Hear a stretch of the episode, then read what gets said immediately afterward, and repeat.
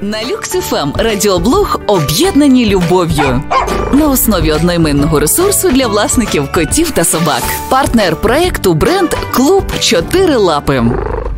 Всім привіт! З вами фахівець поведінки собак та котів Оксана Галан. І зараз проговоримо, що робити, якщо кіт п'є мало води. Для початку поставте широчезну миску, бо коти люблять, щоб вуса торкалися поверхні води. До цього продумайте місце розташування. Здавна коти п'ють де-інде, тож вода поруч з кормом може ігноруватися. Спробуйте поставити миски повище на підвіконні чи поличці. А ще поставте кілька мисок з різною водою, фільтрованою, відстояною та звичайною з-під крану. Це щоб зрозуміти, звідки кіт п'є більше. І додайте 1-2 столових ложки печінкового бульйону чи соку тунця. Тільки не забувайте, що такий розчин необхідно регулярно оновлювати.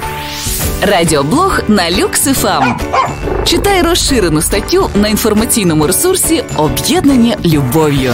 Партнер проекту бренд Клуб Чотири Лапи. Реклама. Що об'єднує нас у клуб Чотирилапи? Розуміючі погляди, вишуканий смак, таємний зв'язок, приховані символи, які знайомі тільки нам.